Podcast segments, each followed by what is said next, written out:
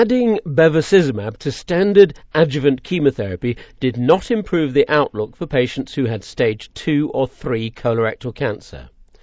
That finding, released at the two thousand nine ASCO meeting in Orlando, came from the National Surgical Adjuvant Breast and Bowel Project C oh eight study. To reflect on this news, I asked Norman Wolmark, chairman of the N S A B P, to give me his thoughts. Well, we were very hopeful and enthusiastic uh, that novel, interesting uh, reagent, uh, humanized monoclonal antibody that targets V E G F that was shown to prolong overall survival in advanced disease when added to early stage colon cancer Uh, would prolong disease-free survival and result in an increased rate of cure. So we uh, we certainly uh, cannot characterize uh, the results that we saw as anything but disappointing. In, in fact, what did you do in the study? Well, we randomized uh, patients with two and three uh, stage two and three colon cancer to receive a standard regimen of oxali-based chemotherapy for six months. Or the same chemotherapy to which bevacizumab was given concomitantly with the chemotherapy, and then six months beyond the chemotherapy for a total duration of one year. And can you summarize what you found? Well, alas, uh, when uh, we did the final analysis with a median follow-up of uh, thirty-six months, we saw no statistically significant difference relative to disease-free survival between the bevacizumab arm and the control arm. So you did no good. Did you do any harm? Well, I, I wouldn't say that we did no good, because uh, I, I think that uh, we learned a great deal about uh, how to give bevacizumab, because while we were giving the bevacizumab for that one year, we saw a robust benefit in favor of bevacizumab. We saw a hazard ratio of zero point six, which which means that we, we had a forty percent reduction in event rate while bevacizumab was given. So that was at the one-year stage? At the one-year stage. And once the bevacizumab was discontinued, that benefit progressively disappeared with each interim analysis to the point that it ceased being statistically significant. What might be the clinical implications of that early boost to the efficacy of therapy? Well, I think what we've learned is that we ought to give bevacizumab for durations beyond one year. And certainly the next N S A B P trial, we would hope, uh, would address that question. Uh, we would like to certainly uh, use bevacizumab for a period of two years. Perhaps it needs to be given uh, for even periods beyond that or chronically. So what you're saying is that while the bevacizumab was still being used, you were still getting a benefit. Is that the message you'd like to put over to clinicians? Well, I think the first message should be should be related to the pre-specified endpoints, that there was no statistically significant difference. Having said that, we can state that while the bevacizumab was being given, we did see significant benefits in favor of bevacizumab, which actually were of similar magnitude to what we saw in adjuvant Herceptin in breast cancer. Uh, but alas, when we stopped the bevacizumab, these differences disappeared.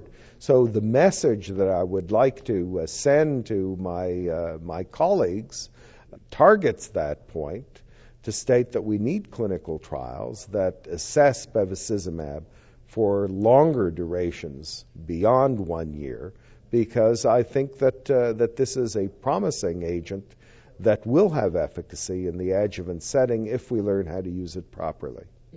There are, however, many trade-offs, aren't there?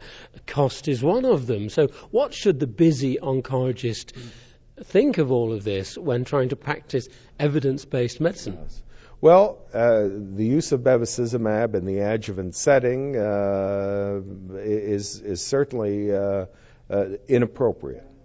Uh, that these data do not support using bevacizumab in the adjuvant setting. Uh, we clearly did not see any significant uh, differences that were, you know, of, of any kind of, uh, you know, statistically significant nature. So it simply should not be given in the adjuvant setting based on these data. Uh, as far as, uh, you know, the, the cost, uh, certainly uh, cost benefit is going to become an increasingly more and more important issue as we grapple uh, with the uh, overall cost of health care. And a brief message to clinicians now? Well, I think uh, it, it underscores uh, the importance of randomized prospective clinical trials. Uh, I think uh, it's a stepwise, in, incremental uh, process where a benefit is made in, uh, in uh, sequential steps. Uh, I think we need to use the data from N S A B P C oh eight to uh, appropriately configure the next generation of trials uh, using uh, monoclonal antibodies targeting V E G F and perhaps uh, targeting V E G F as a class. That was Norman Wolmark discussing the National Surgical Adjuvant Breast and Bowel Project C oh eight study. Well, I wondered what clinicians should now make of this result and of hopes for using this vascular endothelial growth factor inhibitor in early colorectal cancer. Nicholas Petrelli chairs the N S A B P Colorectal Committee, and I asked him for his reactions. Well, Peter, uh, there's no question in my mind and, and, and uh, I think everybody's mind that N S A B P C oh eight was a negative trial. There's no gray zone there. It's pure black and white. It was a negative trial. That is, the addition of bevacizumab to Folfox uh, for one year, with the bevacizumab given, given for one year, did not, did not increase the disease-free survival, three-year disease-free survival in patients with early-stage colon cancer as opposed to chemotherapy alone. And so in my mind, it's a negative trial. So for patients out there, uh, the, the role, there is no role for bevacizumab in the adjuvant setting for early stage colon cancer off trial, off a clinical trial. The standard of care for adjuvant colon cancer is still chemotherapy. Uh, what would you advise clinicians now to do with this V E G F receptor inhibitor? Well, I think there, there's no question that bevacizumab plays a role in uh, stage four advanced colorectal cancer, but uh, its role in the adjuvant setting in this particular trial showed, as given in this particular trial, uh, it was a negative. It was a negative study. Uh, that doesn't take away from the fact that bevacizumab plays a very important role uh, in improving survival in patients with stage four colorectal cancer.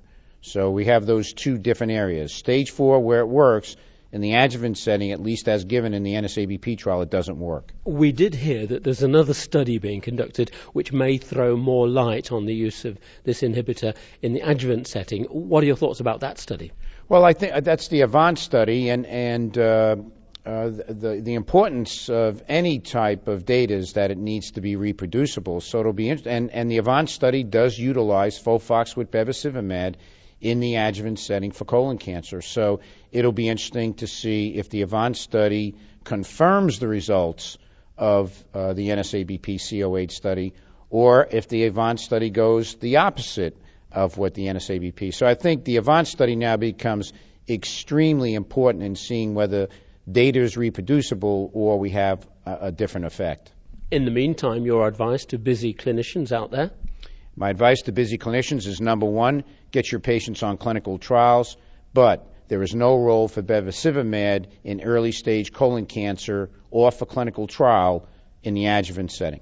Nick Petrelli, Medical Director of the Helen F. Graham Cancer Center at Christiana Care, Delaware.